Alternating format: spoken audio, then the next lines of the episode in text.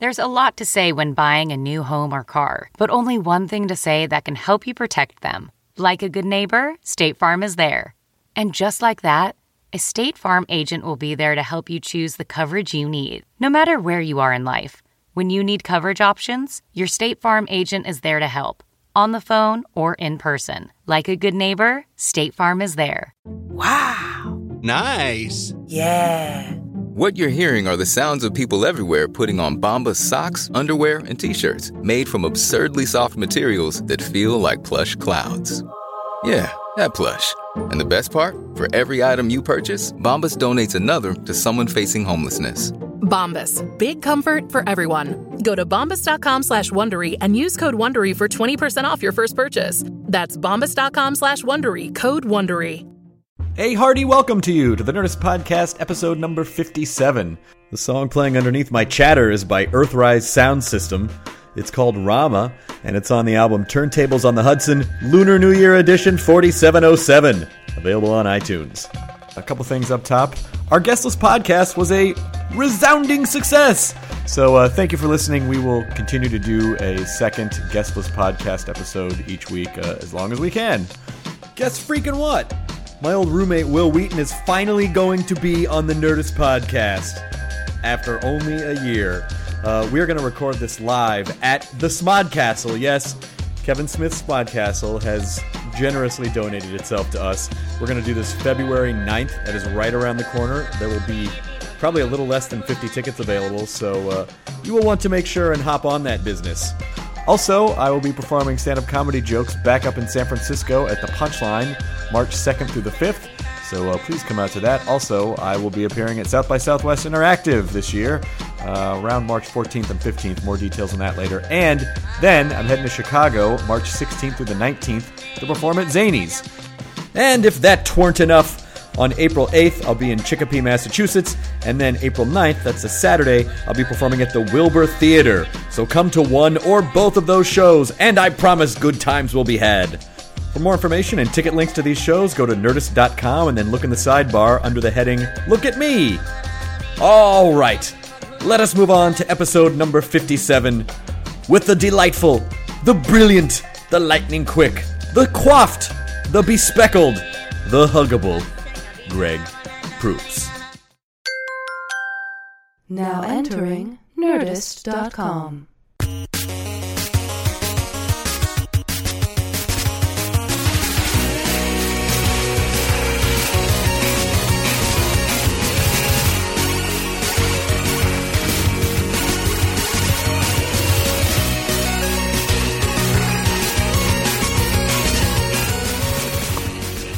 Better? Yes. All right. Hmm. It's so weird how easily this place is this thing's set up, and then your a podcast happens out of it. Yeah. Yeah, it's not like the old days where you need a tower and a transmitter and a yeah. mountain to build. Put They the were saying the same thing then. All we need is a tower and a mountain. You used to have nothing. You just have to rub the sticks and the blankets. Series of mirrors across Europe. We're here with Greg Proops. Series of mirrors across Europe.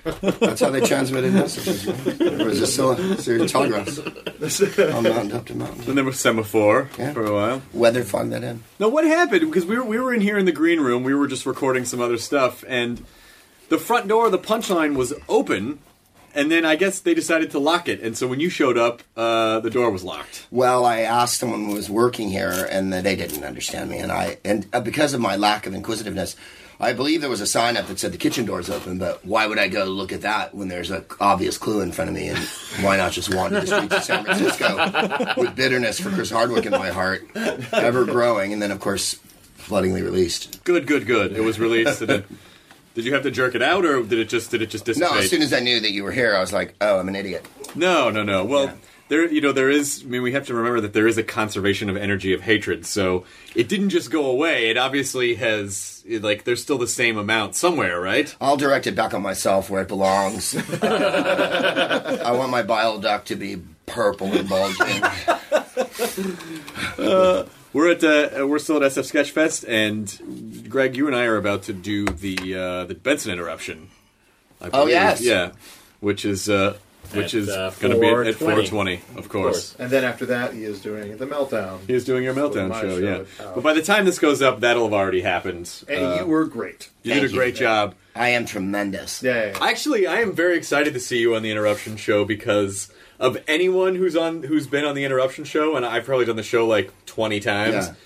I've never seen you do it, and I am dying to see you uh, with Doug. It's my favorite stand-up show in LA, and I always told Doug that. It's funny that we would have done it so many times and never seen each other on it. Uh, it's my favorite one because immediately you start a premise, the flow is you know staunched, and you have to go another way. So it forces digression, and that's all I want to do as a comedian.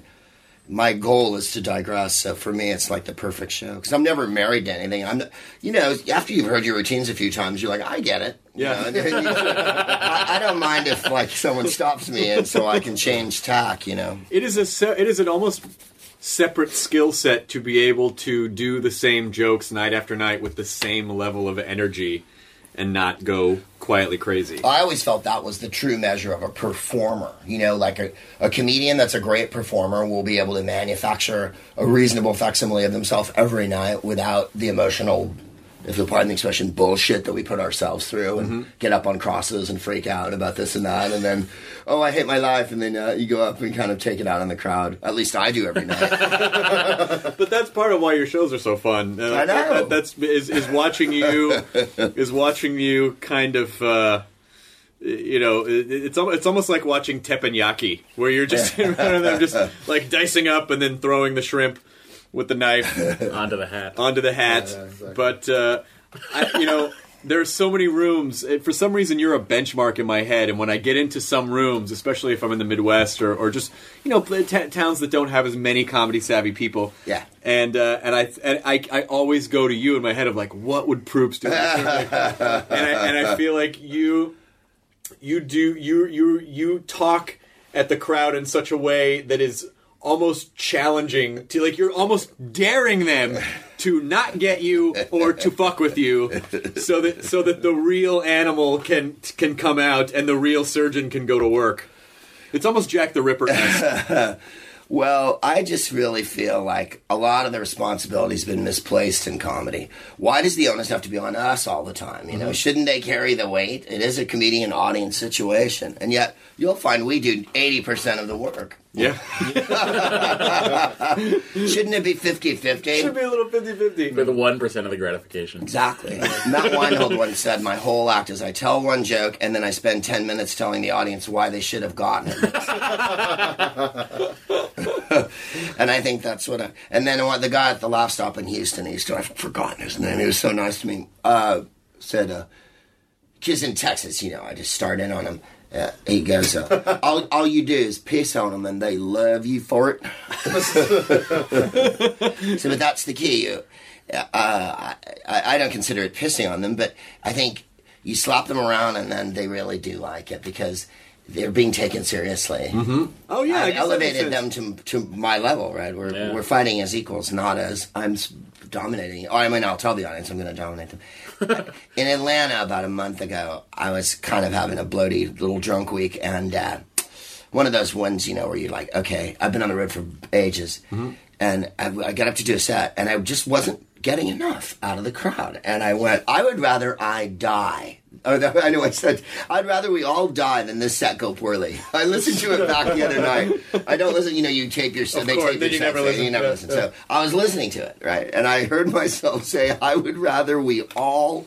I go, you know. I, I stop in the middle of the set. You guys are not good. I want you to know that right now. I've been up here for 25 minutes, and frankly, you're not doing it for me, you know. And they like go, what? And I'm like, no, seriously, this isn't about you, you know. And uh, like, Was it at the Laughing Skull? yeah, it was at this. and did, did you were- did, did that did that pull them in It did because it exploded the room Mm-hmm. to the point where they couldn't resist at that point. That's a very difficult. Uh, that's that's a very difficult thing to do. It- it- we, we just had this talk the other day about, you know, is it a good idea if things aren't going the way you want to acknowledge it with the crowd? Always. But sometimes I feel like it, you're.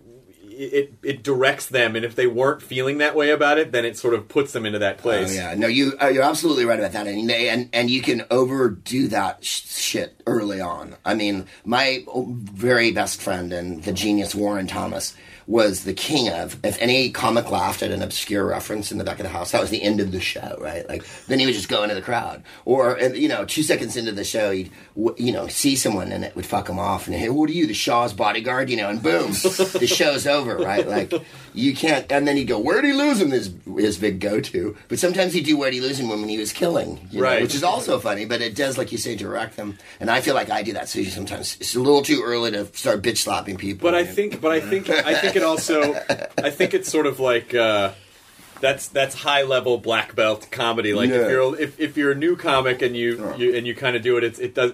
But if you know what you're doing and you're experienced enough, you can you, you can still you can still make it work. I would say at a corporate gig when it's do or die, it's probably best to forge onward and never show.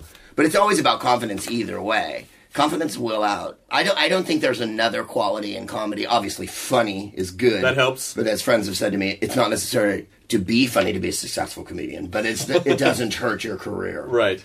It can hurt your career if you're too funny. Quite frankly. I agree. I Some totally people are too agree. funny. If you're if you're too funny and, and you know, and I'm not saying this is I'm not giving this a value judgment, but you know, uh, you you look at a show like Arrested Development, which I think is obviously one I think one of the greatest, most complex uh, pieces of television comedy in the history of television, and you know, it just it just sailed past most people, and I Yeah. think that was a case of I think that show might have been too funny for America.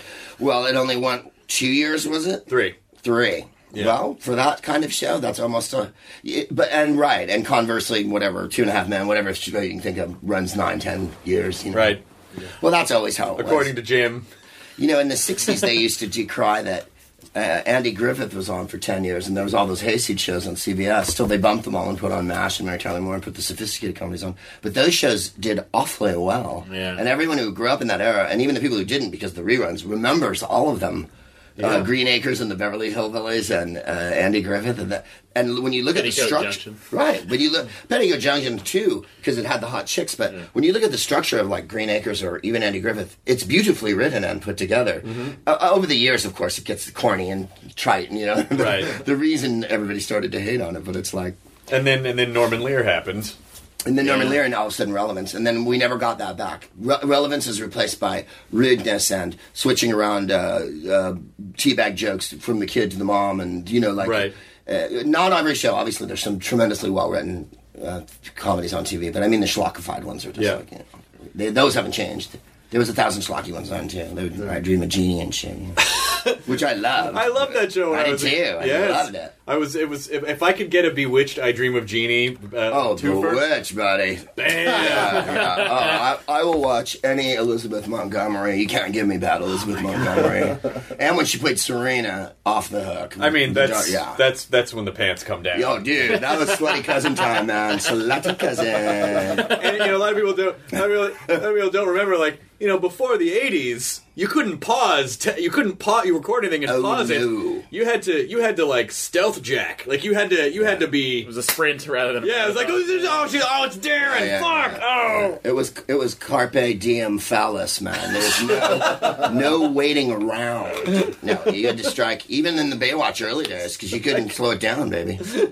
Well, they did They it for slowed you. it for They did it for you. Yeah. Yeah, That's Well, there what it was. Oh, those, those, that's what those were. Those were jerk montages. Yeah, exactly. Where you could Yeah. just really give people Oh, the that's what those opportunity. We're, were. we're gonna show them run down the beach. It's like no, no, no, no. Let's take our time with this one. Oh yeah, yeah, yeah. It takes forever to get there. How and then they to like how long do they should make the montages? Was how it was probably like some weird uh, decision on uh, Baywatch script was 27 on, pages. on Hasselhoff's Yeah. part. Like, yeah, Yeah. you know, it takes me about uh, ninety seconds. to- Seven yellow pages and forty-five green pages. So let's make all of them that way. Yeah. Yeah. Exactly. Oh, of course. It was a decision. When did you start work? When did you start doing stand up? Uh, Forty-four. 1944. We uh, we're we're showing Fritz a thing or two. I'll tell you that much. Yep. Yep. I started in uh, college, probably. Well, high, you know, as a kid, and then high school, and then late seventies, and then as a professional, early 80s like eighty two, probably. I was in a team uh, with a guy named Forrest Brakeman who lives in Los Angeles, or rather. Uh, up in the hills of Los Angeles, I won't disclose his his mountain airy, and um, then we did a team that was very frenetic and unfunny, as all teams of 22 year old guys are, you know, just nonstop, right? No room. We listened, we got drunk years ago and listened to a tape of ourselves. Not a videotape, by the way, a cassette audio tape. That's when it was recorded.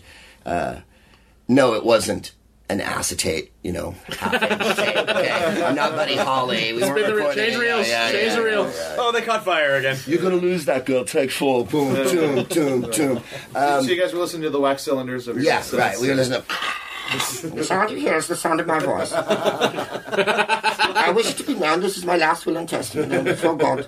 Uh, yeah, we uh, dropped in Edison, and um, no, we and we, there was just no room.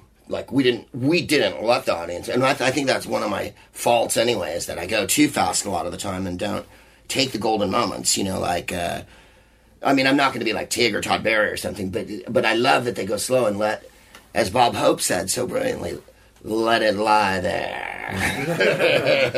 I'm not comfortable with that. I- No, I, no, I'm, you're I'm frenetic. A, I'm a super like Yeah. I have to fill every second with something and yeah, don't give them a me chance. too, and verbiage, and Yeah. Don't give them a chance to f- figure out that there's not. O- o- over decorating the jokes with words, Yeah, as yeah, I yeah. like to do. I had a friend had a friend said it's uh, if uh, anytime you're on Letterman, if you're performing stand up on Letterman, just uh, like if you just wait long enough after a joke, people will just start applauding. Yeah. And like I went back and watched a bunch, and like if it, you see guys like taking their time on Letterman, Right. because if they just wait after a punchline, it just the laughs turn into applause. Subway sandwiches. Thank you. He. Wait, killed. what did he say? Uh, Subway sandwiches, did you hear? Oh, that was a great bit. Is Letterman still dismissive of the clubs? That was the thing that always hacked me off. In the old days, he'd have comics on, which he rarely does anyway, but when he would have them on, he's playing, you know, Uncle Fricklefrox, and he'd act all superior to it. And I always think, you weren't that great a stand up. I don't mean to be a dick about it. You're a genius television performer, obviously. You're like But it- Steve Allen or whatever, but golly. It is the bane of every comedian's existence, though, when you go on to promote your club, and it's and it's a ridiculous. Slap happies. Yeah, slap happy. Chuckle farts. Yeah. And you, Uh, I'm perform- and you have to say it seriously because you because you know that you know a lot of these clubs take it very seriously. Uh, so so if you you know they like you will get the call from you know. I do not understand how you could make fun of the Chuckle Farts name. Yeah. My granddaddy. We uh-huh. work very hard, and you're like, I know, but it just sounds so ridiculous. I It was the work- chuckle flatulence till we changed it. yeah, yeah. It's not fair. I'm a comedian. You're dangling it in front of me. What do you Old expect me to do? I like the, chuckle, the chuckle flatulence would just have very old timey parchment, like very Yeah. scripted. Yeah, yeah. line You can't, up. fucking, you can't throw a steak on the ground and slap your dog for It for was the diving chuckle, for chuckle it. flatulence shop. PPE. yeah, yeah, yeah, exactly. By the permission of the king. Yeah, and sons. Wow. There was one in the 80s. I never played there. There was that magazine, Just for Laughs, newspaper, whatever, in the old days. And before the internets, it had a giant listing of every bloody club in the country, right? In the middle of it. That was the big, you know. And one of them was Sir Laughs a Lot. And that one always made me laugh harder than Chuckle Hut or, you know, connections. There's punchlines everywhere, obviously. Uh, the Stress Factory in New Jersey, and I always said, "Is it? Does that mean to alleviate or to induce?" By calling it a stress factory, you're just you're posing more questions than you're answering. Now I'm wondering um, when when did Laughs a Lot become knighted? Uh, you don't, and, and and under whose orders? And whose flag do you ride under, sir? I don't. sir laughs a lot. I mean, wow, right? Do you think everything is a joke, Sir Laughs a Sir, Lot? Sir Gagahad. I mean, it, it is. That's weaky, weaky doodle though, just really weak. And I like the ones that don't even like. Uh, there's one called Connections with two X's. Mm-hmm. One of them, That and sounds uh, like a strip club. It really does sound like a strip club Connections or, or a by the dating, airport. A dating club. club. Yeah. Is it? the I don't jukebox know. in Peoria. And and there, I don't recall that there's a jukebox, but there's a drawing of a or a rendering of a jukebox on the wall. Well, there's you They know, want to elicit the feeling. Yeah, they don't want to. there's, there's crackers in Indianapolis. Crackers. Uh, there's Rooster T. Feathers in, in uh, Northern California. Roosters, yeah, yes, there is Rooster Teeth feathers. Rooster T. Feathers. It had the uh, it had more going on on stage in the '80s than any club. Like you know the stuff hanging from the ceiling, like Yield, Curiosity, Willy, Willy Wonka. You know. Uh-huh. Yep. And then when you were the MC, you had to hold down so many announcements. Fortunately, they didn't have video, but uh, it would be like you know the, the business card in the spittoon, and Tuesday night was this. And but I will say this, and and Tony, who I worked for for years, whom, whom I adore. Uh, they made more fizzy, junky, fruity, fucking seven dollar milkshake crap drinks than any club in the world. Right? Like it was all couples from the South Bay, and all of them drank. You know, I'll have a Buffalo Stampede or whatever the fucking. You know, it would be like, you know, Ramos Fizz, grape soda, Chambord, chocolate ice cream. Like, oh fuck, really? Like there was a full on. The drink making area was, you know, like D Day. Half the club. Yeah, It was like a Ghirardelli's. they had cabinets to put the blenders in. It's the only club I've ever, you know, here Yeah. if someone, no, they don't do blender drinks here, but you work clubs where they do blender Oh, yeah, yeah. And you hear fucking, oh, ah, yeah, right. Your mother gave you Ritalin and you went, ah, and you're like, okay, there goes that golden They pulse it. I, just hate the uh, the bartenders that also don't time the uh, the shake. Mm-hmm. It's like uh, I heard all that.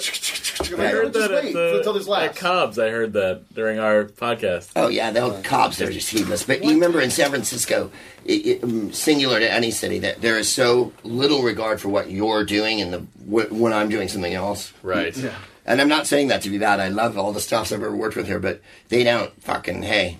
No, they're there to they're there to, to work. Yeah, yeah. And it's get, not. get your jokes done there, Jokey. You're you're, the, you're there to distract people Yeah. long enough to want to buy food and beverages. I, I can't remember what club. I was at some club where it was the uh, the credit card machine was really loud, so it would be silent up until like you know 15 minutes before the show was over when all the checks and you would hear as it would never print out every And show. then the sound of them pulling off the, the little dotted lines. On You ever had to have them turn off the one TV, two video games, three close down the pool table? You know. Uh, Oh yeah, when we do the, we do these uh, you do these you know these like arty alternative shows at bars in Los Yeah. Angeles, and it's like, okay, we're gonna turn off the Bears game. Uh, Yeah, here's yeah. some Boo. comedy. Yeah, I did that. In, uh, there was some uh, bar in Santa Monica, and like there was a Monday Night Football going on, and the guy is like, "It's like, all right, let's uh, let's get the show started." I was hosting, like, get the show started. I was like, "Cool, are you gonna go announce the show? Maybe turn off the TV?" He's all, "Yeah, you can do that." so, so I go up, and then like I turn off the TV, and I hear like a guy going, "What the fuck?" yeah. You know, it's just it's very uncomfortable. To Who do. turned off that TV? Exactly, the tall nerd. Now, time for jokes. Get him. That's what they, that's what they say. You know what's weird about dating? Yeah, exactly. I've, I've had that so many times, in the, you know, especially when you play taverns, and uh, the uh, and, and sometimes you go like, "Let's wait till the end of the game," and you and you'll they'll do it, and other times, "Oh no, we're going," and you think, "No, no." pool, ta- pool tables are the worst because pe- drunk men with cues, yeah, is like. Yeah. We're, that's like stage yellow or whatever. You don't ever want to have to tell meth dealer types to put down And their they shit. will they will hit harder to challenge your Yes, they authority will. Yeah, they will. because what are you gonna fucking do about it? Yeah. Well, at least it's not a batting cage. That's true. At least you're not doing stand up in a batting cage, which is what it feels like some of the time. There was there was a gig years ago, Sweet River, Sweetwater, I can't remember, Modesto or somewhere. That he had through several of them, and and the performing area had been cobbled out of where a table had almost been once. So it was a restaurant in essence, with shit going on everywhere and no cease of it whatsoever. It was like that scene in What a Way to Go uh, with uh, Shirley MacLaine where she marries all the guys. When she meets Gene Kelly, he's performing in a restaurant and no one's paying attention to him. he's doing a clown act and like people are eating. Hey, I got your steaks, you know, like over him. And that's what this place was like. I remember them bringing the garbage down to take it to the dock in front and then to, right around you. You know, Oh, that's dragging terrible. the, and like. Anyway, the art of comedy is one that's been pursued by both Will Rogers and Yeah. Bath, bathrooms behind the stage. Have you ever seen that? Oh, yeah. recently Right it's like- there. yeah, exactly. Right It's, oh, sorry. Here you go. And you know, you can make someone fun of someone once and make a joke about it, but then after a while, you're just like, it's just going to keep happening. There's no reason. If people have to go to the I, bathroom, I was like there. There was a, there was one place in L.A. I think it was in the Valley. That's the show doesn't exist anymore. Uh, but it was at uh, this place called Lulu's. Do you remember Lulu's Beehive? Yeah. And, Coffee uh, shop in- it was a uh, coffee shop, yeah. but the stage was right next to the front door. Yeah. And so you'd be on stage, and the people would just come in, and either if you were lucky, they would just breeze by, but almost every time they would stop. Oh, yeah, is something? I'm at, and you would have to go through that numerous times. I didn't mean to interrupt your uh, poetry slam. I'm Right. sorry, I- Well, the old the old Tiger Lily that was in that Cuban restaurant. Yes. I would walk in there, and literally a couple just stop and turn up and be like, "What is this?" Yeah. And you're like, "I'm in the middle of my," and you're on the floor there. Too. Yes, you're, Before, you're yeah. eye They had that level. shitty, this shit, that one light that they put on Yeah, top of the yeah. bar. Extraordinary. yeah, yeah. So you've seen you've seen comedy evolve and change, And then devolve. and then devolve. Evolve. I mean, so if you you know if you start in '82, you got to experience the comedy boom, Oh yeah. and then you got to experience the comedy non-boom of the '90s. So what did that? What what what what did it? What was it like? To, what did that feel like? Well, i in the '80s, um, when I started, it was I thought more. There were more mad people and um, and re- and real eccentrics and people who were almost marginal. Uh, not only in the way they could interact with other people, uh, but as comics, you know, like they, there was there were more kooks uh, and weirdos, like legitimate ones. And there's only so many now. I think. That was after Reagan signed that bill. Well, it was just, Go it was out just- and start comedy. Well, it's sort of a supply and demand. If there's a ton of stage time everywhere, then all the people who were just doing basically the kooky open mic shit, I would imagine, Yeah. like, oh, actually, that guy just did evening at the Improv because they, they, you know, like they need to fill the Well, spaces. And then yeah, then it got really glutted as a like almost a career choice, and people started to choose it, and then.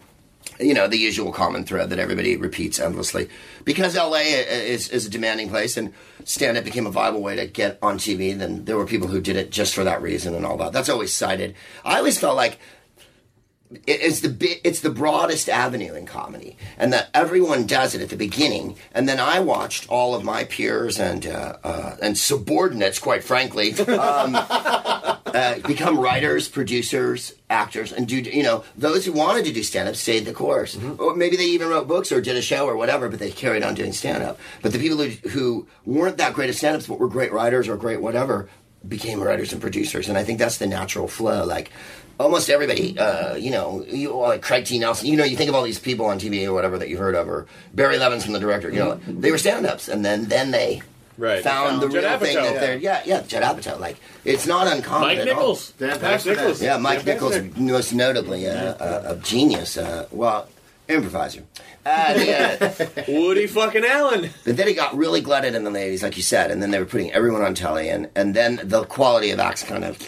And then when that exploded, it was good because uh, everybody stayed who could stay, I think. Uh, what happened was the people who weren't making a great living or didn't have any TV got washed off, and I think that happened again a few years ago. And But then I think the grooviest thing about comedy is that when I started in '82, you nobody made one or two comedy records uh, every year or two was a hit anymore. But that's the end of the age of vinyl, right? Because the, by the late '80s, it's all CDs, and then no one's really making doing it. Then Chris Rock probably had a few like uh, uh, comedy albums that sold two fucking records, or Adam Sandler or somebody. Right. But now, because of the casting of the pod and uh, the internet of the web, we are. Uh, this is better than it ever was. Like when I was little, I grew up on albums, listening to you know George Carlin, whatever. Mm-hmm. But uh, I think now everyone can do their own album every week on their podcast. I agree. And you can still do albums, and people still want to hear that material that's different than your broadcasting material. Mm-hmm.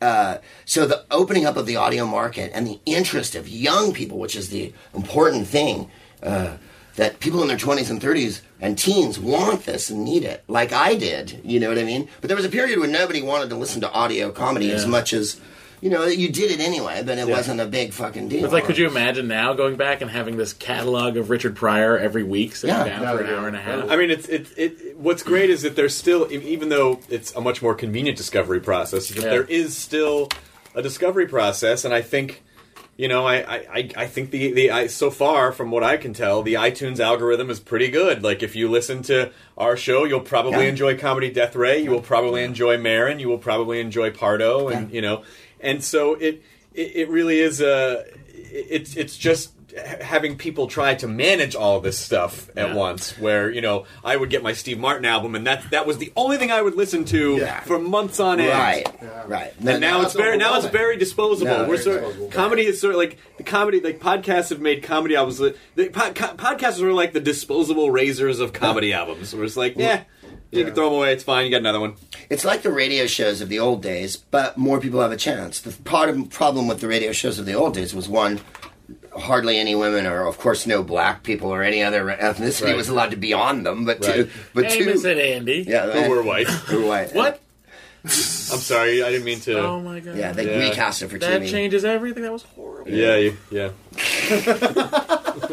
Yeah, but I mean, w- it's more egalitarian now in that way. I think because everybody can do it, and uh, but yeah, there's way more to sift through, way more to sift through. But having said that, if you look at the i, you know, on iTunes for better or worse, you see that Marc Maron and all these really smart people are holding down their slot, and, it gets more popular, not Maron less. earned it, and what's Did he so fuck? he really did. I mean, you know, if anyone deserves to to hit it, you know, I I, I I sort of feel. I mean, I know a ton of people that I feel like deserve should hit it, but Mark is, you know. His podcast started off okay, and you know everyone knows that when you launch a new podcast, it goes straight to the top because that that's when you get your Yeah. most your highest number of subscribers Right. is in the beginning and then a lot of those podcasts fall off. It is it is a fucking chore to maintain it. And he's totally he's steadily crept up Absolutely. up to the top and it's really it's really it's really been incredible. Yeah, now it's like This American Life and WTF. Yeah, the one and two. Oh, is it really? Yeah, Oh, it's yeah, like crazy. you're quite right. No, he. I'd rather he be up there than anybody else because he does a great job. Yeah. I, but that's what I, I think. This is the heyday, and the next ten years are of the audio, of audio comedy dominating again, and I I think that's beautiful. It really is We took it away from television, and that's the most important part. Comedians have the comedy back in their hands now. I feel like in a real sincere way. In the '80s, it, you were putting everybody on every five, ten minute fucking show. You could do hundred shows where you did five minutes. Mm-hmm. Now that's all gone, and and the television shows that they do put comics on are largely irrelevant.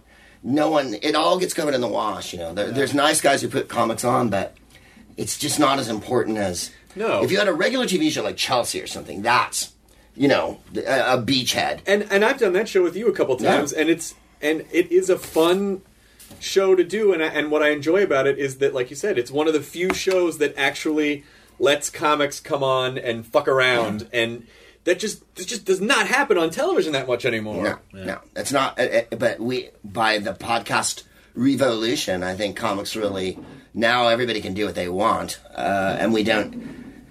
I mean, Marc's getting written up in the New York Times, and quite right. But no one's putting him on TV every week yet. You know what I mean? But the podcasting is going to be right. The podcasting is so important that he's going to get that chance. I think they'll be forced to fucking look at the sheer numbers. And you know, remember, I don't know, I don't want to. You know, we get into show business too much, but you more than anyone because you're the nerdist. The TV people are not as tech savvy as they ought to be. Maybe not. They listen to they listen to their kids when they want to know what the fuck's going Yeah. on. Yeah. and their kids are listening to your podcast. You know what I mean? I, I remember pitching. I, I, I, I pitched. I pitched a nerd culture show years ago to television, and uh, and, they, Kittens. and they said it How was. rude of me! Oh, that's all right.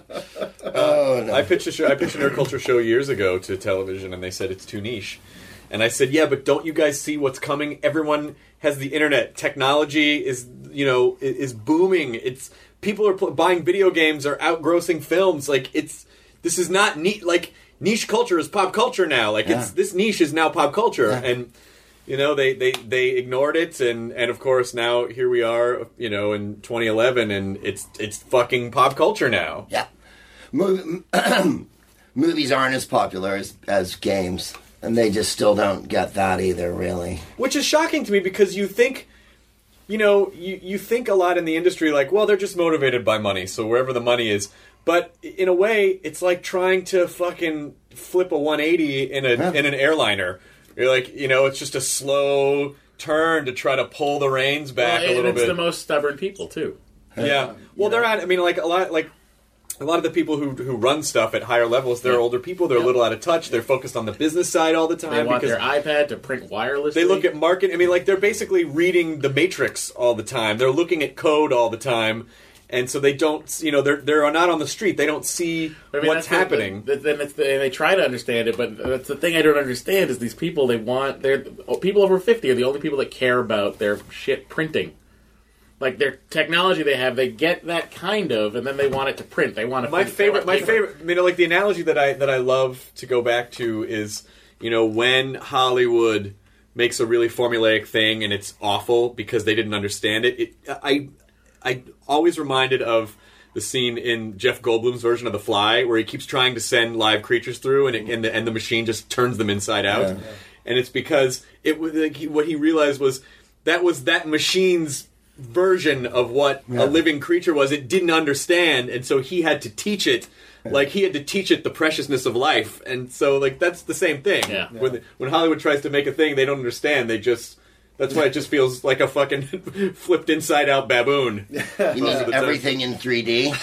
3D. Come on, 3D. It's such a bullshit. 1950s. Oh my That's god. the, that's the buzz. That's the 1950s. buzzword that they're hearing on the streets from the kids. And consumers are not fucking having it because they're no, one's buying 3D televisions. No. And I'm so glad because I've always known it's bullshit. yeah. And we'll that what one failed on its ass, I think. Yeah, we'll see. I mean, like you know, the, we'll see what happens with the 3D gaming because the, uh, the Nintendo 3DS is about to come out, and um, I, people say it's great, and that might be the precursor to um, home 3D entertainment. I get it for Yeah. gaming; it makes sense for gaming. But you know, for to have people just uh, so many people just bought HD sets, and like now I have to buy a 3D set, and I have to buy all the goddamn glasses. It's and if so I, gimmicky. if I have five people and four pairs of glasses, one person's going to watch blurry television. Like it just I don't. I don't go and see them in the theater. I don't want to fucking watch it at home. yeah, You know? it's not. It's they still can't get it right. No. They, well, it's like you say, they're not, and I, not that I claim to be on the street, but I'm often in the world amongst people, and uh, they, uh, I, I think that people who don't do their own laundry or pick up their own mail or uh, call, make their own phone calls are uh, a step away from what we might call reality. Maybe that. Maybe that's and true. I, I think that doing those things is your life, and that sometimes you got to take the car in yep. yep. you know, and that's not someone else's job. That's your fucking job. And having personal responsibility is is being a grown up too, Yep. as well as making giant decisions based on fucking graphs and meters and charts. And they make Avatar, and you know, now everything's 3D, and it's like, no, that was a singular thing. And they threw a gimmick on it that was an old fashioned gimmick, and you know. Real old fashioned, like you know, like smell-o-vision old fashioned, you know. Like, Like when when they when, when they show an image of like old people in movies in the 50s, they show the image of like all those people with the 3D. Oh, yeah, Like, man. We were so dumb back then. It's Right. the fucking same thing now. Yeah, but ours aren't paper anymore. They're plastic, Yeah. and they're they're, They're awesome. they're Not gray, and and they're they're black. Um, but uh, you know, when I was when I was in college, when I first started, you know, writing and and trying to do stand up comedy.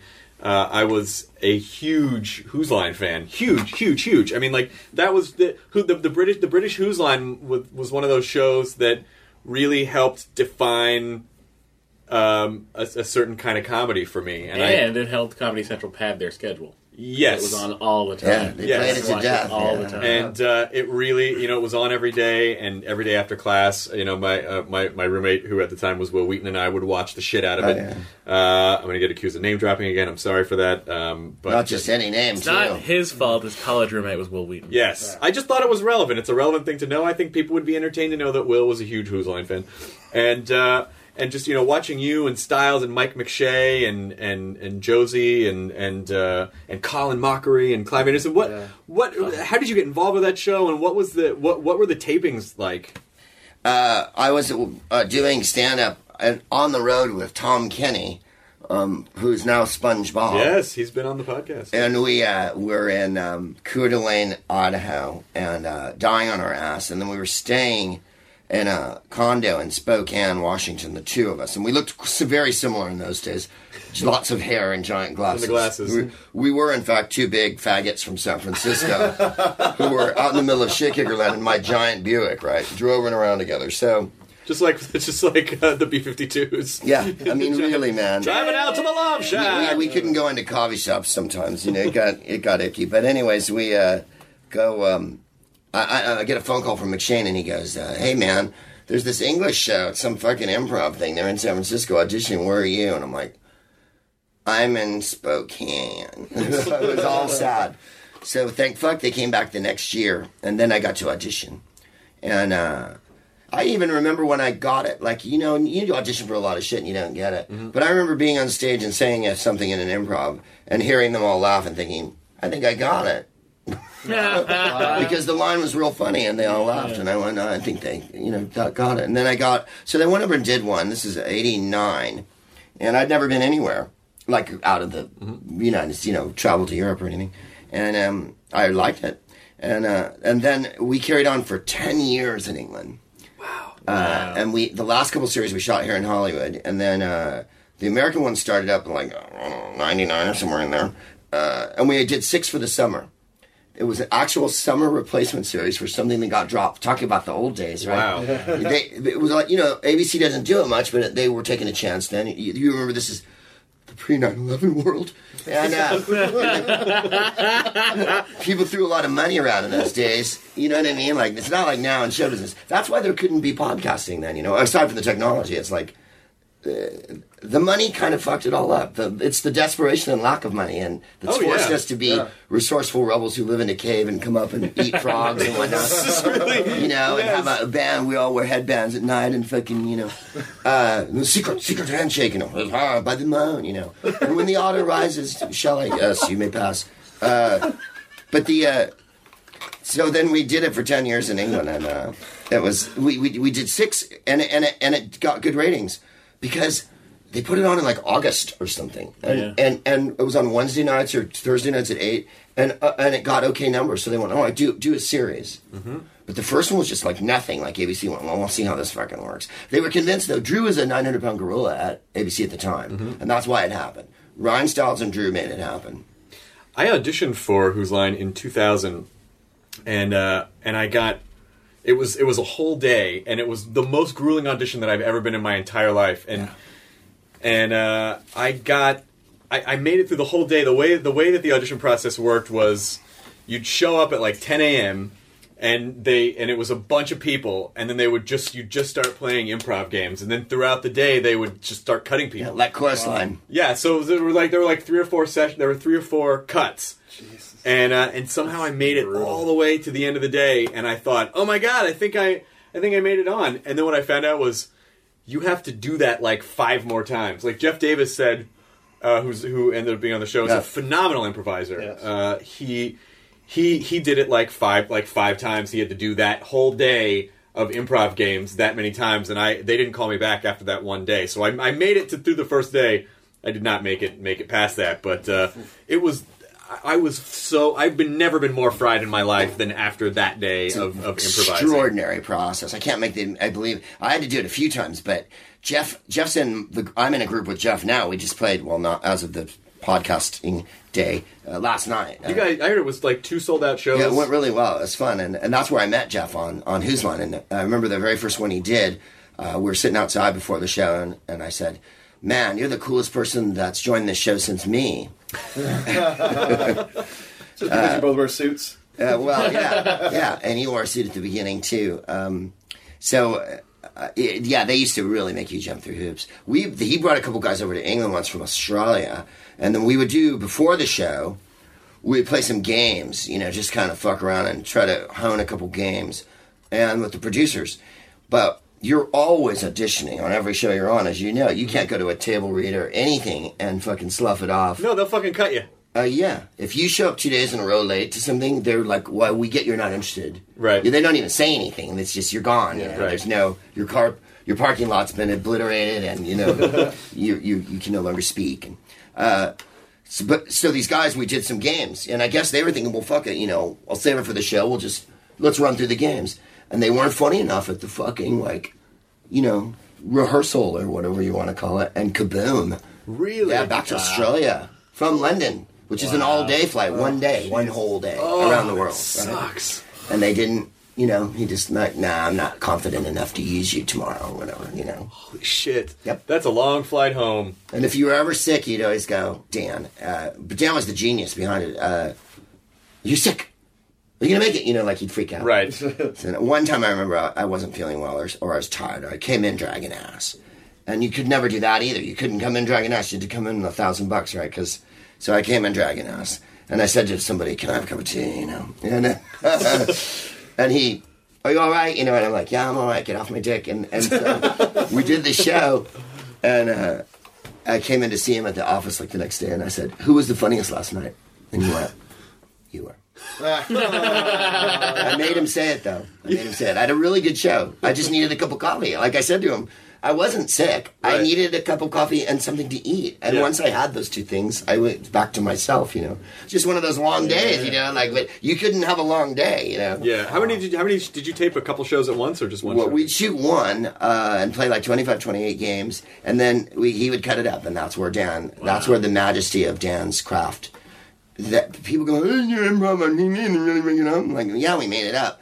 They cut out everything that didn't work. It's television, Right. So some things didn't work occasionally. But having said that, shoot 28 games, shoot for about two hours and 45 minutes, and get four or five half hour episodes out of it. Oh wow. That's the economy of that show. So when, by the time we got to America, we were able to do that.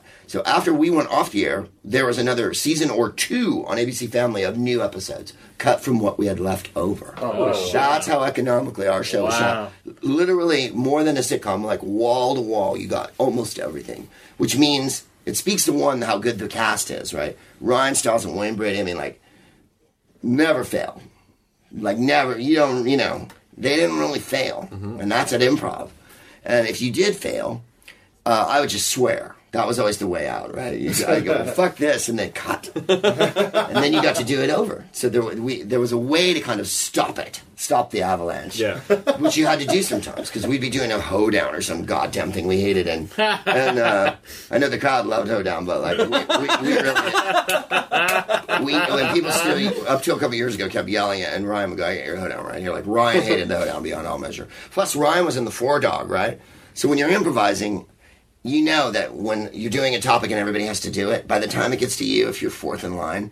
The topics are there's a bonfire, right? And you just see You've burned through all of it. everything. Yeah, yeah, yeah, yeah. And you're singing a clever song that's two couplets or whatever. Here goes the first guy. th- There goes that. The second Yeah. guy. The third guy's had to dig deep. Yep. And you're the fourth guy. Now what do you do? Like make a song up about yourself, you know? And Ryan always had to do that. But um, so we do hoedown, and I I always went first. And so you have to be fucking. They'll go like it's the traffic hoedown, and then the bum bum bum bum bum bum bum bum bum bum bum bum. That's how much time you have. Oh, shit. to go. I was driving yesterday, you know. That's right? now, So- in, that, in that moment. I mean, your your approach. I mean, you obviously. You're, you're obviously super fast, and you can get words uh, to come out of your mouth very fast and articulately. But was there any sort of uh, like what? Can you even you can't even really think at that point? At that point, it's, are you just saying in your head, whatever comes out of my mouth is what's going to happen? Sometimes, and uh, sometimes you were lucky enough uh, to be able to come up with the first rhyme, and then hopefully it had enough legs that you could kind of fucking get something going off that. Or if you're really lucky, the punchline would spring fully blown into your brain. And then it was a matter of not fucking up the four lines to get to it. Because you're improvising. And you, if you think of something, it's harder to say it than it is to just say it and then Yeah. think of it, if you know what I mean. Yep.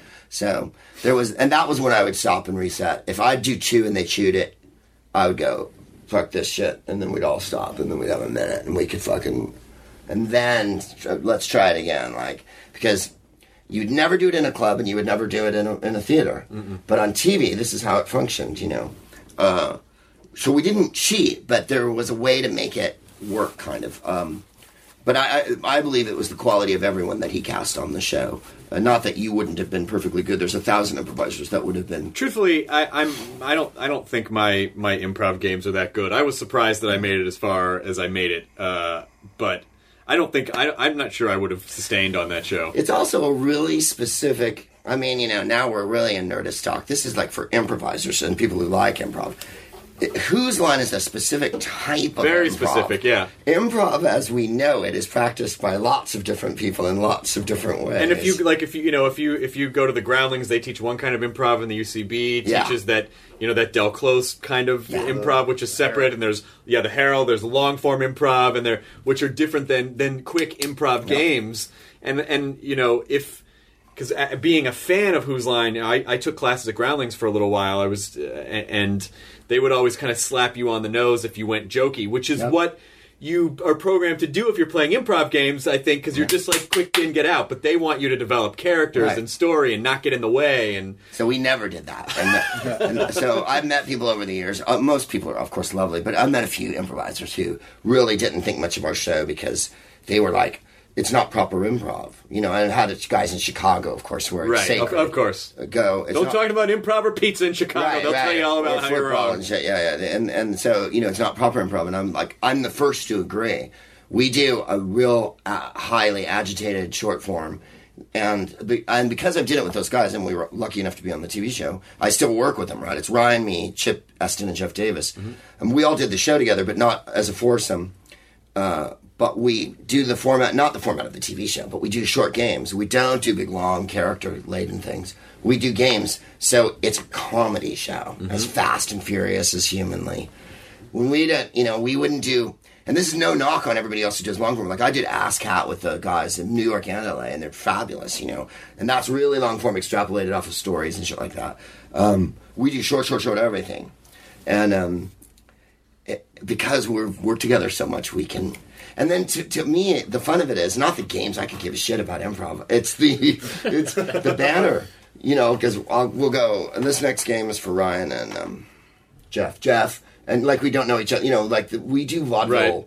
You know, Barton and Lewis. You know, the, the, the looseness of the show is what makes it fun. I always thought it was funny in theater sports and comedy sports that there was rules and referees and bagging and blocking and all that. Mm-hmm. And the times I've had to play it, I always broke every fucking rule and made sure I got bagged and then took the bag off and threw it on the floor. And like this is what I think of rules in improv. The point of every con- every exercise on stage is to, for us is to be funny, mm-hmm. funny. If I want to see process, I'll go to a fucking rehearsal. Right. Ah. you are up there to deliver goods like Joe DiMaggio. No one came to see Joe DiMaggio take imaginary cuts in his room. Fucking score touchdowns, you know what I Yeah. mean? And so I understand all the kinds of improv because I've done them and stuff, but I I don't even think of myself as a great improviser. I think I'm with Ryan Stiles, and Ryan Stiles is a great improviser. So because I'm on a team with Barry Bonds and I can bat third, fourth, or whatever, fifth, you know, I don't have to hold down the the I, I'm like Ringo. I can just fucking if I keep the beat and you know do my part, and I'm selling something different than him. Yeah. and that's what the compliment. You know, the, we compliment each other. But like, he's a great improviser because he keeps scenes going and he stays in character. He sets a place up wherever he goes. He never just wanders into a scene with nothing going on. He knows what he wants, what he's going to get from you, all in his mind without thinking about it, and hits fucking one-liners out of the fucking ballpark one Yeah. after the next. Like that's great improv to me. I love when people are in character. I love when people can do whatever, but. To see someone be funny through a whole scene of improv It's a- it's a- is really hard. and it's a very do. specific it's a very specific thing to do like uh you know especially if you watch if you watch guys like sort of bleeding over into sketch you watch guys like fred armisen and you just have such a i have such a huge respect for people who never acknowledge that they're in a comedy scene Yeah. Yeah. that they that they no matter what happens they are in it and Yeah. even if shit gets fucked up be, you know, like breaking the fourth wall they're still Yeah. dealing with it as that character in that scene and Yeah. that and i'm the first but we did two music shows last night at, at cobb's and in and in the i did this uh this thing as elvis costello Yeah. and in the first show i tried to can't come out and sell it as elvis costello and I'm just not good at that. So Right. the second show, I was like, "Yeah, I came up with this character. It's Elvis Costello doing this, and here it is." Like I need, like I'm bad at expressing things through acting. I had, I just was strings. like, I need words. I need words. Yeah. I need, I need words and exposition. I agree. I think it's a. I mean, I can do characters too, and I can act, but I always think I don't know. To me, I I don't think I don't think acting is easy. It's it's hard to do, but I don't think it's as hard as actors make it out to be, and especially as much as show business makes it out to be. Right. And it requires, and and I know people will hate me for this. Acting requires no intelligence whatsoever. It requires a great deal of intuition, and uh, uh, you you have to be agile in an emotional way. Uh, it's the reproducing of conditions and the reproducing of behavior. It's or you know being behaving convincingly enough so that it sells.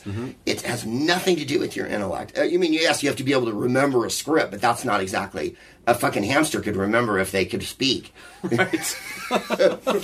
I'm not saying all actors are stupid either. Some are geniuses, obviously. I'm Right. sure Jack Nicholson and Robert De Niro, are, well, albeit nutty, Yeah. they're not uh, like low Yeah, level. James Woods has got like 180 IQ or something. There you go. James Like Woods. that. And who doesn't want to roll with him all I mean, weekend? seriously, the And shark. bring your girlfriend with you because I'm sure she'd have fun too. They, uh, but, uh, but you know what I mean. Like uh, uh, that's the amazing part to me uh, because people always say be, being a comic must require a lot of intelligence, and I think it requires some because you have to have a point of view.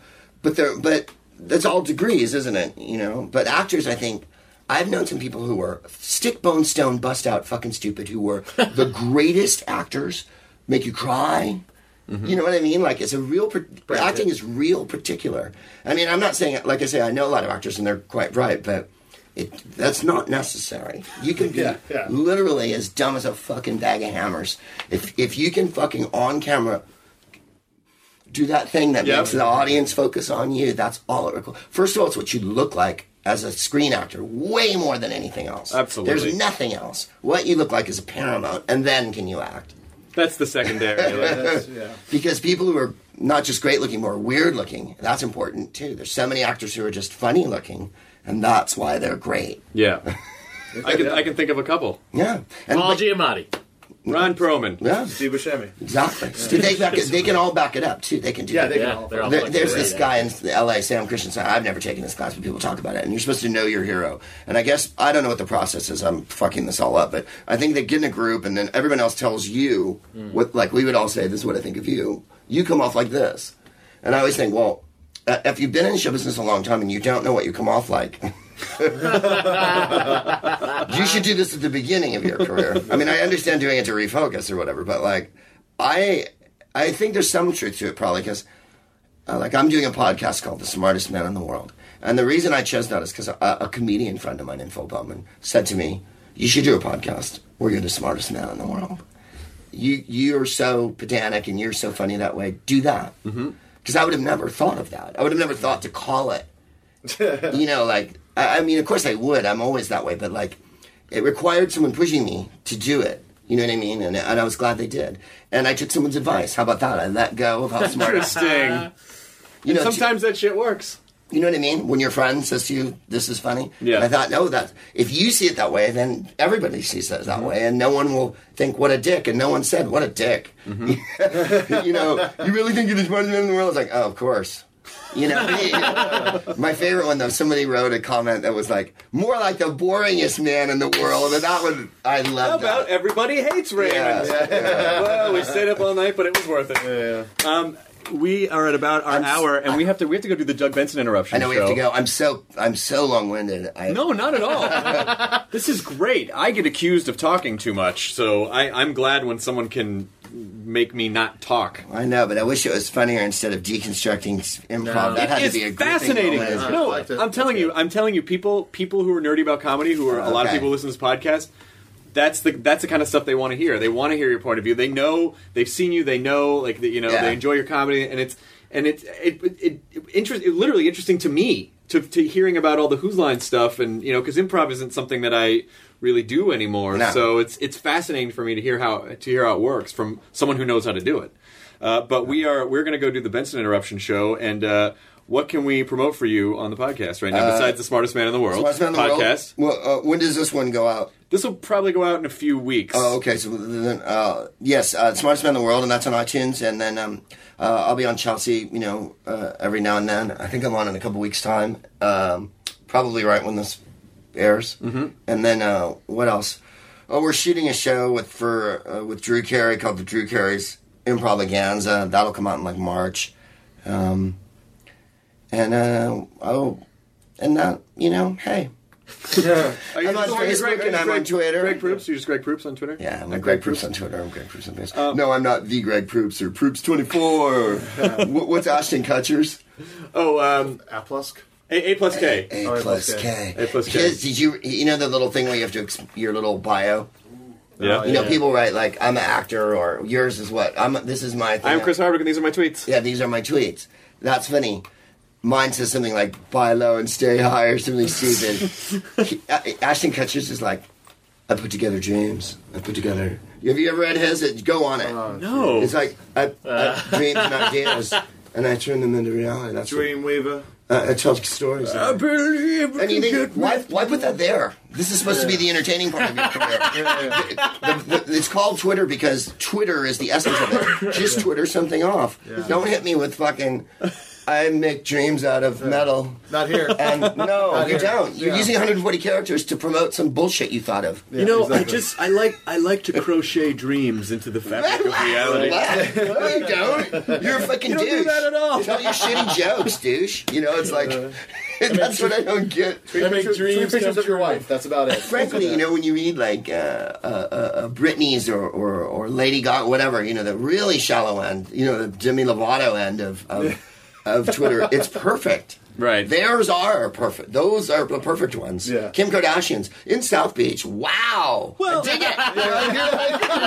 That's a Twitter. You 100, know? 140 characters. It is, it is an innately shallow medium, Yeah, just yeah. like physically shallow medium, and Yeah. so that that sort of should reflect how you know. Snookies are great. You uh-huh. know, word up to JWoww, girl. You know, like you're just like really, and you and you believe. I believe she writes them. You know what I mean? Like Oh, yeah. anything else, the book, whatever. I don't think she writes, but the Twitters, I think no, because there's pictures and stuff. You know, like Yeah. down with my peeps. you know, right? And then a picture of a bunch of people, and you go, "Fucking Snooki, you murdered the tweet, man!" Like, but it's you know, like you think a book. No, that's not made for you. But Twitter, Perfect. that's made for you. There you go. All right. Yeah, we gotta go. We gotta go. Uh, enjoy your burrito. Now leaving Nerdist.com.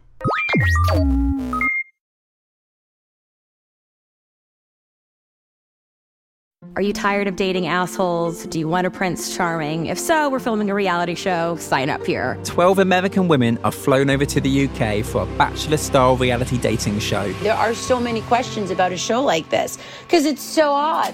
These women have been told that they were going to be dating the world's most eligible bachelor, Prince Harry. What? Y'all playing with me, right? You can binge The Bachelor of Buckingham Palace exclusively on Wondery Plus. Join Wondery Plus in Apple Podcasts or the Wondery app.